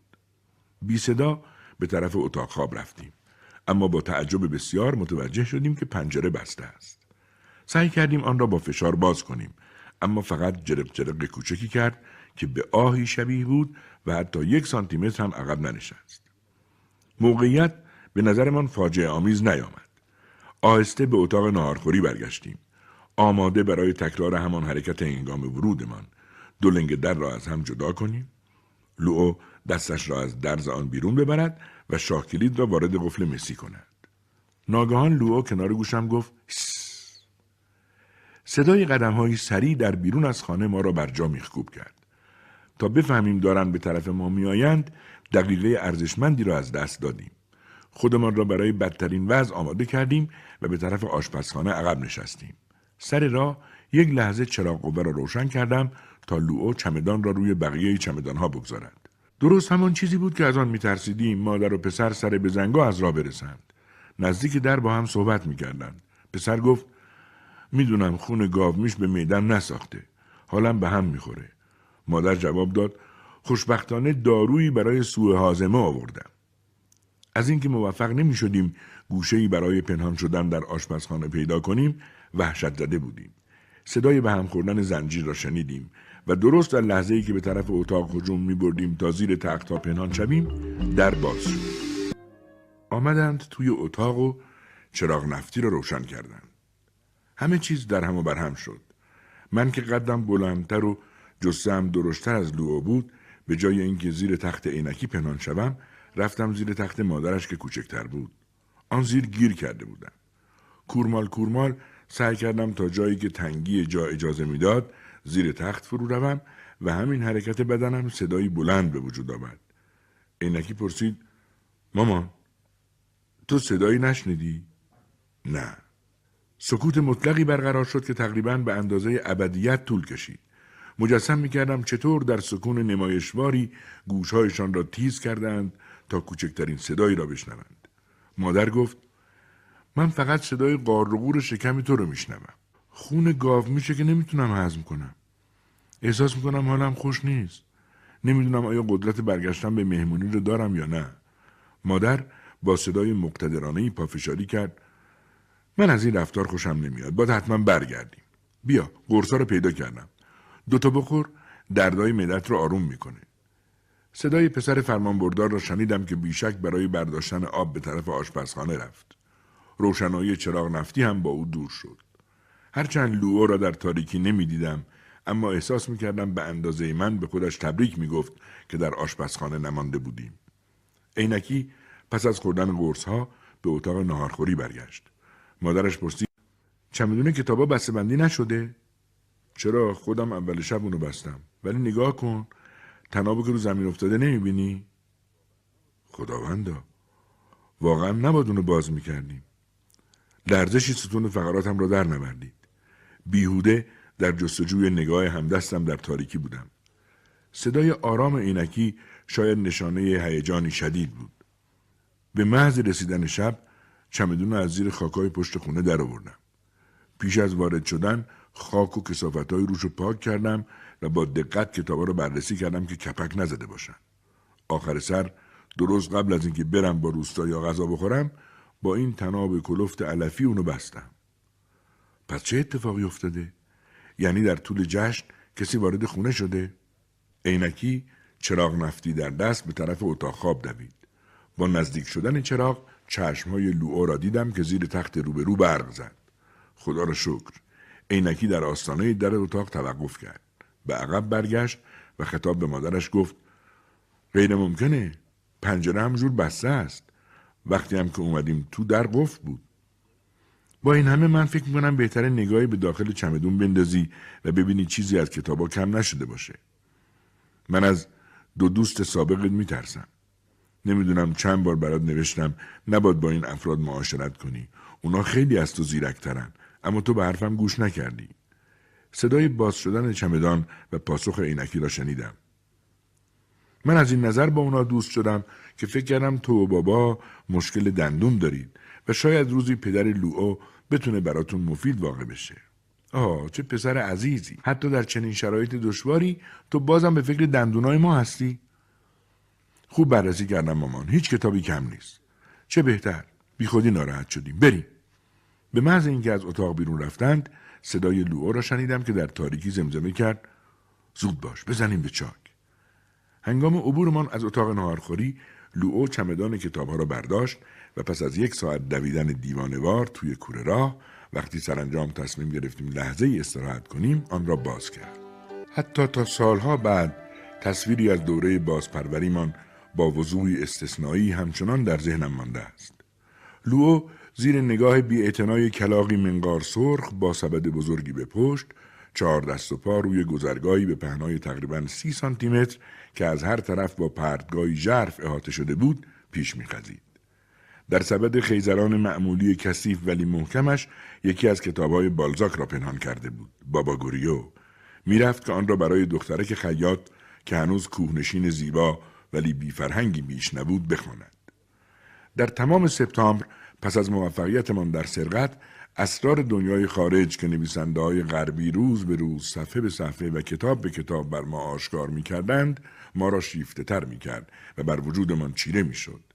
نه تنها عینکی رفته بود بیان که جرأت کند ما را لو بدهد بلکه از بخت خوش کت خدای روستایمان هم برای شرکت در گرد همایی کمونیستای بخش به شهر یونگ جینگ رفته بود. با استفاده از این تعطیلی مقامات سیاسی و هرج و مرج که بر روستا حاکم شده بود از کار در مزاره خودداری کردیم. روستایی ها هم که در گذشته تریاک کار بودند و حالا شده بودند نگهبانان جانهای ما هیچ اهمیتی به این موضوع ندادند. به این ترتیب من در اتاقم را محکمتر از همیشه میبستم و روزهایم را به خواندن رمانهای غربی میگذراندم. یک روز تصمیم گرفتم برای تنوع لوئو را تا روستای دخترک خیاط همراهی کنم. طبق معمول کتابی را در سبد گذاشت و راهی شدیم. در معبر خطرناکی که لوئو هر روز برای رفتن نزد دخترک خیاط از آن عبور می کرد نسیم صبحگاهی به باد تندی در کوهستان تبدیل شد. در اولین نگاه متوجه شدم که لوئو با انتخاب این راه تا چه حد از میزان توانایی های خود فراتر رفته است. آخر لوئو به شدت از بلندی حراس داشت. خود من هم به محض اینکه قدم در آن گذاشتم از شدت ترس به خود لرزیدم. روی این گذرگاه که پهنای آن به سی سانتیمتر می رسید و هر طرفش پرتگاهی عمیق قرار داشت ایستاده بودم. به هیچ وجه نبایستی به پایین نگاه می کردم. خوشبختانه طول این گذرگاه خطرناک سی متر بیشتر نبود. در انتهای آن کلاقی با نوک قرمز روی صخره نشسته سرش را توی گردنش فرو برده بود. بی مقدمه به لعو که ابتدای گذرگاه ایستاده بود گفتم می‌خوای سبدتو بیارم؟ آره بگیر. چند قدمی جلو رفتم. بعد برگشتم و لوئو را دیدم که همچنان سر جایش ایستاده بود. قامتش مقابل چشمانم کمی تاب می‌خورد. مانند درختی که وزش باد آن را به لرزه درآورد. درست به روبرو نگاه می کردم و مثل بند باز قدم به قدم جلو می رفتم. اما در نیمه راه های کوهستانی مقابل جایی که کلاق نک قرمز روی آن نشسته بود انگار زلزله آمده باشد به چپ و راست نوسان کرد. بیدرنگ به طور غریزی خم شدم و سرگیجم وقتی قطع شد که دستهایم زمین را لمس کردند. در وسط گذرگاه گیر افتاده بودم. همچنان روی زانو چرخی زدم و قدم به قدم به طرف ابتدای گذرگاه برگشتم. اگر با دستهایم زمین را چنگ نزده بودم تعادلم را از دست می‌دادم و به اعماق دره پرتاب می شدم. ناگهان به یاد لوو افتادم. او هم حتما پیش از رسیدن به انتهای گذرگاه با چنین وضعی دست و پنجه نرم کرده بود. کنار لوو که رسیدم از جا برخواستم و سبدش را به او پس دادم. پرسیدم تو هر روز این کارو کردی؟ نه فقط در اوایل. او همیشه اینجاست؟ کی؟ او با انگشت کلاق نک قرمز را که وسط گذرگاه نشسته بود درست جایی که چند دقیقه پیش بی حرکت مانده بودم نشانش دادم. بله او هر روز صبح اینجاست. انگار با من قرار ملاقات داره. اما غروب وقتی برمیگردم او رو نمی‌بینم. سبد را به لوو پس دادم و او به تنهایی از گذرگاه عبور کرد و بعد پشت صخره از نظر ناپدید شد. شب بعد خواب دیدم دخترک خیاط از همان گذرگاه کذایی توی پرتگاه افتاده است. وقتی کابوسم را برای لوئو تعریف کردم متأثر نشد و گفت فراموش کن منم کابوس های زیادی در همین زمینه دیدم از او پرسیدم به دوست توصیه نمی کنی از این راه عبور نکنه؟ مگه دیوونه شدی؟ او هم دوست داره گهگاه به خونه ما بیاد. بازگشت کت خدای روستا به سفرهای روزانه دوستم که با پشتکار تمام برای دیدن محبوبهش به آن دست می‌زد به طور موقت پایان داد. کنگره حزب و یک ماه زندگی در شهر انگار خوشایند کت خدامان نشده بود. قیافه ازادارها را داشت. لپش ورم کرده بود و چهرهش به سبب عصبانیت از دست یکی از پزشکای بیمارستان بخش از ریخت افتاده بود. این پزشک بیشعور دندان سالم را کشیده و دندان خراب را که کنار آن بوده باقی گذاشته. عصبانیتش از این بود که خونریزی ناشی از کشیدن دندان سالمش مانع از آن می‌شد که حرف بزند. در مورد این افتضاح داد و فریاد را بیاندازد و محکومش کند. چون از کوچکترین نافرمانی به شدت خشمگین می‌شد من و لوئو ناچار شدیم هر روز صبح زود به مزارع شالیزار برویم و کار کنیم حتی ساعت کوکی کوچک و جادوییمان را هم دیگر دستکاری نمی کردیم. یک شب هنگامی که مشغول آماده کردن شاممان بودیم کت خدا که از درد دندان بیتاقت شده بود به خانه من آمد تکه فلز کوچکی را از همان ساتن سرخی که دندان سالمش در آن بود بیرون آورد و گفت یه تیکه قلع واقعی که از یک کاسب دورگرد خریدم اگه اونو رو آتیش بگذارید ظرف یک رو به ساعت زوب میشه. من و لوئو هیچ واکنشی نشان ندادیم. خیلی دلمان می‌خواست به صورت باد کردهش که مثل فیلم های کمدی شده بود بخندیم. کت خدا به لحنی سمیمانه تر از همیشه به لوئو گفت لوئوی عزیز تو حتما هزار بار دیدی که پدرت این کارو می‌کنه. ظاهرا کافیه به محض ذوب شدن قل تکه کوچکی از اونو تو دندان فاسد قرار بدی تا کرمایی رو که تو اونه بکشه. تو باید بهترم من بدونی. تو پسر دندان پزشک معروفی هستی. امیدوارم بتونی دندونم رو معالجه کنی. بیشوخی می‌خواید من این قلع تو دندونتون بذارم؟ بله.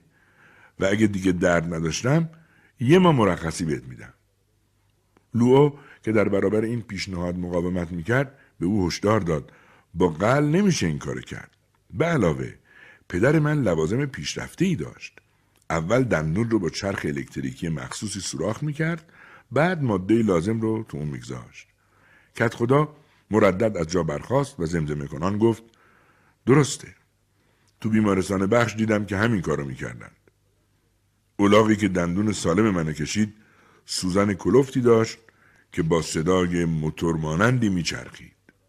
چند روز بعد ناراحتی کت خدا با ورود خیاط پدر دوست ما و چرخ خیاطی درخشانش که نور خورشید صبحگاهی را روی پشت برهنه باربر منعکس می کرد به دست فراموشی سپرده شد. همه اهالی روستا به استقبالش آمده بودند.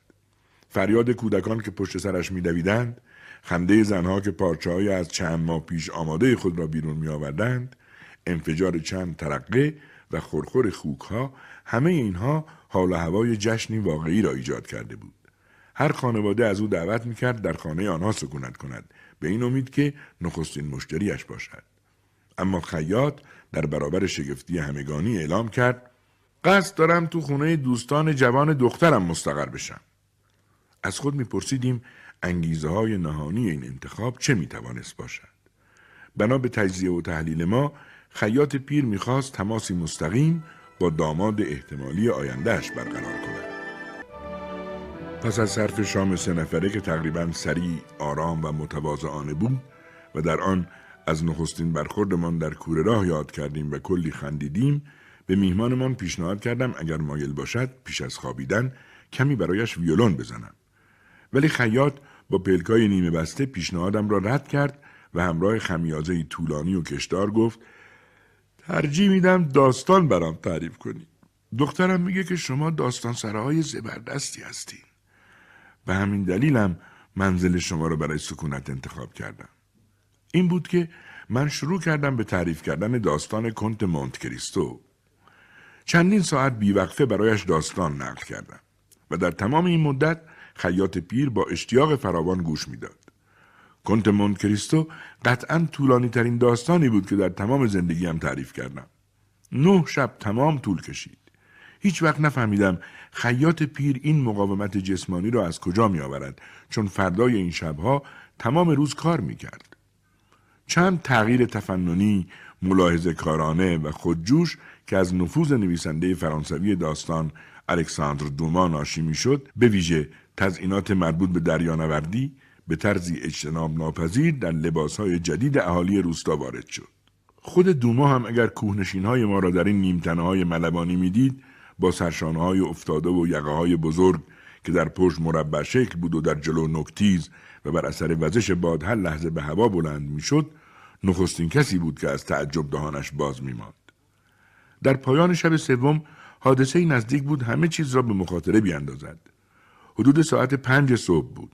وسط ماجرای هیجان آور در داستان بودیم که در اتاقمان با صدای هولناک باز شد و کت خدا با صورتی ورم کرده وارد شد. رو من کرد و گفت بلند شو بیا. تو دفتر امنیت عمومی منطقه با هم صحبت می‌کنیم. نام این دفتر بیشتر وقتها مفهومش شکنجه های بدنی بود و جهنم برای دشمنان خلق. در حالی که با دستی لرزان چراغ نفتی را رو روشن می‌کردم پرسیدم چرا؟ مزخرفات مرتجعانه تعریف می‌کنی. خوشا به حال روستای ما که من هرگز نمیخوابم و همیشه مراقبم. حقیقت را از شما پنهان نمی کنم. من از نیمه شب اینجا هستم و همه داستان مرتجعانه کنت نمی‌دونم چی چی تو رو شنیدم.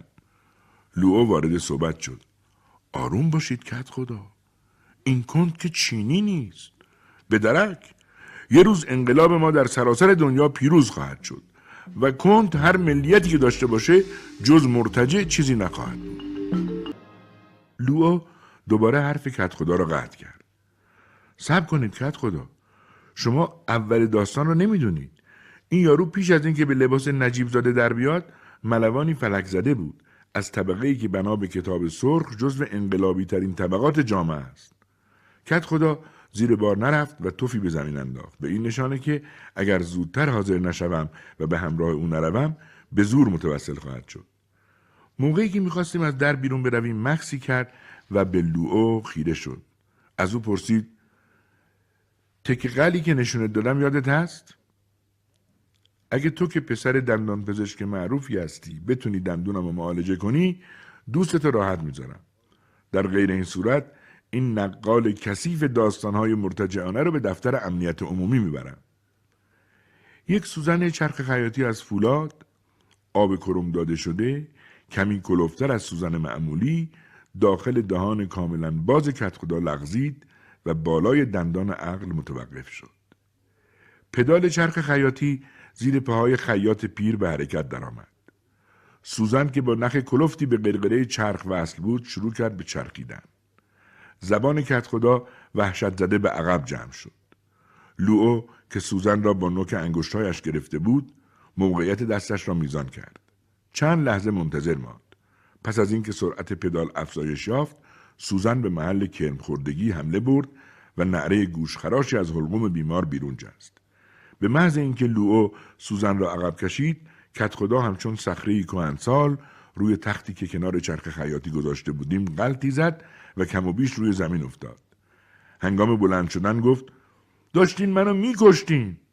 لوئو گفت درد اجتناب ناپذیره. می‌دونید سرعت چرخ برقی در بیمارستان واقعا چقدره؟ صدها دور در ثانیه. هر قدر سوزن کنتر به چرخه درد بیشتری ایجاد می‌کنه. کت خدا کاسکتش را روی سرش میزان کرد و با قاطعیت گفت یه بار دیگه امتحان کنید. یه هفته است که نمی‌تونم چیزی بخورم نمی‌تونم بخوابم. بهتر کارش یکسره کنید. چشمایش را بست تا وارد شدن سوزن را به دهانش نبیند. اما نتیجه کار درست مثل دفعه اول بود. در حالی که سوزن هنوز توی دهانش بود درد وحشتناکی او را به پایین تخت پرت کرد. با وجود موقعیت خندهداری که به وجود آمده بود هیچکس جرأت نمی‌کرد بخندد. مبادا کت خدا موضوع اتهام مرا دوباره پیش بکشد. لوو گفت اگه می‌خواید کرمخوردگی دندونتون رو بردارم راه حل دیگه ای جز بستن شما به تخت نمی‌بینم. کت خدا رنجیده خاطر فریاد زد. دست و پامو ببندین. فراموش کردی که من از ریاست بخش حکم دارم؟ چون بدنتون از همکاری امتناع می‌کنه باید به هر کاری تن بدید. تصمیم کت خدا حقیقتا شگفت زده هم کرد. خیلی وقتها از خودم پرسیدم بارها و بارها آن را در ذهنم تکرار کردم و هنوز هم تکرار می‌کنم چطور این ستمگر سیاسی اقتصادی این پلیس روستا توانست این پیشنهادی را که در موقعیتی چنان موسک و تغییر کننده قرارش می‌داد بپذیرد. چه شیطانی در جلدش رخنه کرده بود. در آن لحظه من هیچ فرصت نکردم به این موضوع فکر کنم. لوئو به سرعت او را محکم به تخت بست و خیاط که وظیفه دشوار نگه داشتن سر او به عهدهاش گذاشته شده بود از من خواست برای پدال زدن جایش را بگیرم. به محض اشاره لوئو پاهایم را روی پدال فشار دادم. کت خدا مثل دیوانه که به زنجیر کشیده شده باشد دست و پا می‌زد. او نه تنها با تناب کلفتی به تخت بسته شده بود بلکه دستهای فولادین خیاط هم مانند گازنبوری گردنش را گرفته بود و میفشرد. کف از گوشه لبهایش سرازیر بود. رنگش پریده بود. به سختی نفس می‌کشید و مینالید. ناگهان احساس کردم برخلاف خواست خودم میل شدیدی به مردم آزاری مثل فوران کوهی آتش فشان از اعماق وجودم بیرون جهید. بیاد همه رنج و عذابهای دوره بازپروری بیدرنگ حرکت پدال را کند کردم. لوو نگاهی موافق به من کرد. باز هم کندتر کردم. این بار برای انتقام گرفتن از تهدیدهای چند دقیقه پیشش. سوزن چنان کند میچرخید که انگار مته بود کهنه در شرف از کار افتادن. با چه سرعتی میچرخید؟ یک دور در ثانیه. دو دو چه کسی می‌داند؟ چشمهایم حالت کینه توزانه به خود نمی گرفتند. وانمود می کردم در حال بررسی قرقره یا تسمه هستم. تا آن لحظه هرگز کسی را به اندازه خودم مردم آزار ندیده بودم. مطمئن باشید مردم آزاری افسار گسیخته. لوئو یک ماه رفته بود. خیلی دوست داشتم گهگاه تنها باشم تا بتوانم هر کار دلم خواست بکنم. هر وقت میل داشتم غذا بخورم. اگر لوئو روز پیش از عظیمتش مأموریتی آن همه حساس را به من واگذار نکرده بود حاکم خوشبخت خانه چوبیمان می شدم. صدایش را به حالت اسرارآمیزی پایین آورد و گفت می‌خواستم تقاضایی ازت بکنم.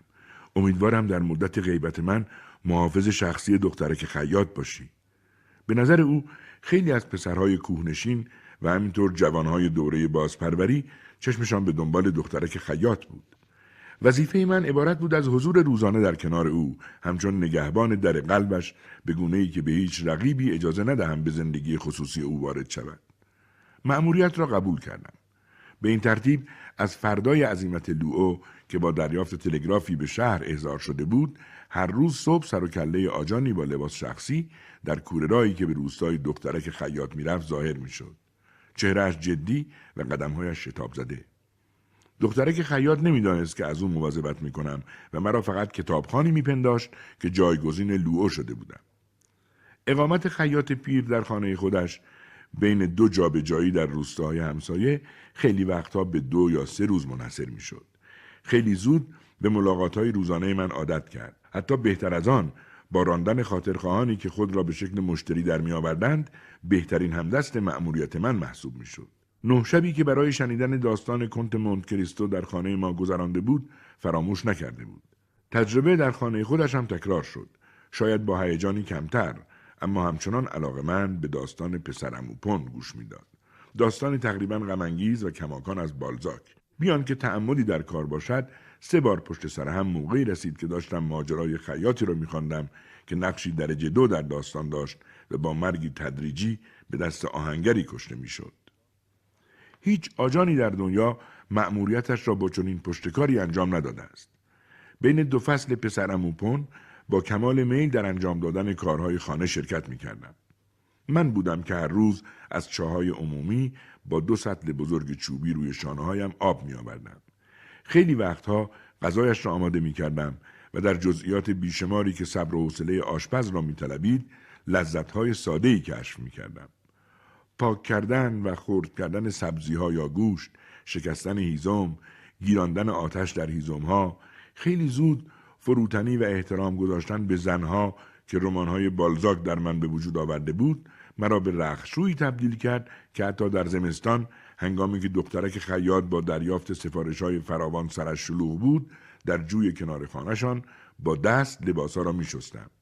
یک شب وقتی داشتم با سبد خیزران حامل پسرم اوپون به پشتم از خانه دخترک خیاط خارج می شدم دریافتم چه حسادتی در دل پسرهای جوان روستا برانگیختم. تازه وارد کوره راه شده بودم که ده پانزده نفری از جوانهای روستا پشت سرم ظاهر شدند و در سکوت دنبالم کردند. برگشتم و نگاهی به آنها کردم. ولی شرارت خصومت آمیزی که در چهره های جوانشان بود مرا متعجب کرد. قدمهایم را تند کردم. ناگهان از پشت سرم صدایی شنیدم که به طرز مسخره و اقراقآمیزی ادای لحجه شهرنشین ها را در می آمد. آه دخترک خیاط اجازه بدید لباسها را من بشورم سرخ شدم و بدون کوچکترین ابهامی فهمیدم که حرکاتم را تقلید می کردند. ادایم را در می و مسخره هم می کردند. سرم را برگرداندم تا ببینم چه کسی این معرکه شرماور را راه انداخته است. پسرکی بود که در گروه از همه بزرگتر بود و قلاب سنگی را مثل تعلیمی فرماندهی در دست تکان می‌داد. وانمود کردم چیزی نشنیدم و به راهم ادامه دادم. ولی اعضای گروه احاطه کردند هلم دادند و جمله پسرک را با خنده شریرانه تکرار کردند یکیشان گفت رخشور کثیف آن پسرک که از همه بزرگتر بود و به نظر سردستشان می آمد از من جلو زد و راهم را سد کرد بعد کلمات بسیار رکیکی به زبان آورد. می لرزیدم دلم می‌خواست گریه کنم. دنباله غذایا دیگر درست یادم نمیآید. فقط می‌دانم که با جهشی هولناک سبدم را بلند کردم و خودم را روی پسرک انداختم. می‌خواستم سبد را محکم به صورتش بزنم اما جا خالی داد و سبد به زمین افتاد و محتویاتش بیرون ریخت. دو تخم مرغ شکسته و کتاب پسرمو پون ناگهان سکوت برقرار شد. مهاجمینم به دور کتاب حلقه زدند. سردستشان جلد کتاب را باز کرد و چشمش به تصویر بالزاک افتاد. یکی پرسید کارل مارکسه تو باید بدونی بیشتر از ما سفر کردی. یک نفر دیگر گفت شاید لنین باشه یا استالین بدون اونیفرم از حیرت همگانی استفاده کردم و با جهشی تند دستم را آزاد کردم. به طرف پسرم و شیرجه زدم و آن را از دست پسرک قاپیدم. با سرعت هرچه تمامتر شروع به دویدن توی کوره راه کردم لحظه طولانی باران سنگ و فخش بود که بدرقم کرد ناگهان سنگی که با قلاب سنگ پرتاب شده بود به گوش چپم خورد و درد شدیدی باعث شد قسمتی از شنواییم را از دست بدهم. به طور غریزی دستم را روی گوشم گذاشتم و انگشتایم خونی شد. آجان زخمی در راه بازگشت برخلاف میل خودش تصمیم گرفت مأموریتش را رها کند.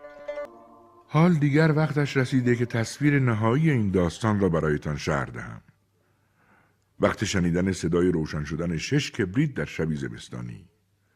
سه ماه بود که لوئو به کوهستانمان برگشته بود. رایحه یخبندان در هوا موج می‌زد. صدای خشک کشیده شدن کبریتی سرد و پرتنین در فضا پیچید. سایه سیاه خانه چوبی یخزدمان در فاصله چند متری با این روشنایی در بالاپوش شبانهاش لرزید. کبریت نزدیک بود در نیمه راه و در دود سیاه خودش خاموش شود ولی جان تازه‌ای گرفت و لرزان به کتابهای روی هم انباشته شده نزدیک شد. آتش به ورقهای کاغذ که گرفت کز کردند توی هم فرو رفتند و کلمات به بیرون هجوم آوردند در لحظه ای که ویولونی شروع به نواختن آهنگ ازایی کرد وزش باد کتابهای شعلهور را غافلگیر کرد. خاکسترهای تازه به هوا رفت. تارهای غمزده آرشه روی سیمهای فلزی و براق که شعله آتش در آنها منعکس می‌شد میلغزید. نوای این ویولون نوای من بود. ویولون نواز هم خود من. لوو آتش افروز. این پسر دندان پزشک معروف. این معشوق احساساتی که چهار دست و پا گذرگاه خطرناک را طی کرد این ستایشگر بالزاک اکنون دو زانو روی زمین نشسته به آتش خیره شده بود مفتون و مجذوب شعله هایی که کلمات یا موجوداتی که در گذشته برایمان عزیز بودند در آنها میرقصیدند و به خاکستر تبدیل می شدند. گاهی گریه می کرد و گاهی می خندید. هیچ شاهدی در مراسم قربانی ما شرکت نکرد و کتاب سوزان ادامه پیدا کرد. به هر حال هیچ کس جز ما دو نفر نبود. دخترک خیاط رفته بود و دیگر هرگز به دیدن ما نمی آمد. عظیمت بهتاور و ناگاهانیش سخت غافلگیرمان کرد. لازم شد مدت زیادی در خاطراتمان که بر اثر این ضربه ضعیف شده بود جستجو کنیم تا چند نشانه بیابیم که بیشتر مربوط به نحوه لباس پوشیدنش بود و پی ببریم که ضربه مرگبار در حال شکل گرفتن است. دو ماه پیش لوئو به من گفته بود فکر و ذکرش این شده که شبیه دخترای شهری باشه. خواهی دید. الان وقت حرف زدن لحجه ما رو تقلید می‌کنه. سال نو غربی آن سال هم یادم هست. مثل همیشه من و لوئو به خانه آنها رفته بودیم. در نگاه اول او را به جا نیاوردم. هنگام ورود گمان کردم با دختر دبیرستانی شهرنشینی سر و کار داریم. گیس بافته بلندش جای خود را به موهای کوتاهی داده بود و کت مردانهی به تن داشت. کفشای کتانی سفیدی هم جانشین کفشای پارچه‌ای محقرش شده بود. لوو نجواکنان به من گفت چند ما کتاب خوندنمون بیفایده هم نبوده. سرانجام این تحول و این بازپروری به سبک بالزاک از همکنون ناآگاهانه در جمله لوئو تنین انداز بود ولی ما را هوشیار نکرد. صبح روزی در فوریه روز پیش از شب جنون کتاب سوزانی خیاط پیر با چهره پژمرده با چین و چروکهای جدید و موهای ژولیدهاش که ما را ترساند به نزدمان آمد. گفت دخترم امروز صبح زود رفت. بنا به گفته او دخترش مخفیانه از کمیته رهبری بخش همه اوراق و گواهی های لازم را برای سفری طولانی گرفته بود. فقط روز پیش به او اطلاع داده بود قصد دارد نحوه زندگیش را تغییر بدهد و برود در شهری بزرگ بختش را امتحان کند. آن وقت لوئو برای رسیدن به دخترک خیاط نومید و دیوانوار شروع کرد به دویدن در کوره راه های شیبدار. ابتدا من با میان برزدن از میان صخره از فاصله نزدیک به دنبالش می‌رفتم. لو رفته رفته از من فاصله گرفت. پس از سه ساعت دویدن به تاخت رفتن، کند دویدن، راه رفتن، سرخوردن، افتادن و حتی پشتک و بارو زدن وقتی قامت دخترک خیاط را دیدم که روی صخره خمیده خیالم راحت شد. من ده متر بالاتر از او نشسته بودم و لوئو مثل من بیرمق روی زمین افتاده بود. گمان نمی کنم حرفی هم زده باشند یا دست کم من چیزی نمی شنیدم. بعد از پایین صدای زمزمه ای شنیدم که از دهان مجسمه بار آنها بیرون می آمد. با صدایی خیلی آهسته اما عصبی صحبت می کردند. اسم بالزاک به طرز مبهمی به گوشم خورد. از خودم پرسیدم او در این قضیه چه نقشی می توانست داشته باشد. در لحظه ای که از شکسته شدن سکوت خوشحال شدم تصویر ساکنی که جلوی چشم داشتم شروع کرد به تکان خوردن. لوئو از جا بلند شد و دخترک خیاط با جهشی از بالای ای که نشسته بود پایین پرید. بکچهش را برداشت و با قدم های مصمم از آنجا دور شد. لوئو پیش من آمد. گفتم او رفت؟ گفت می‌خواد به شهری بزرگ بره. از بالزاک با من حرف زد. خب گفت که بالزاک یه چیز به او فهمونده. زیبایی زن گنجینه است که بهایی برایش نمی شود قائل شد.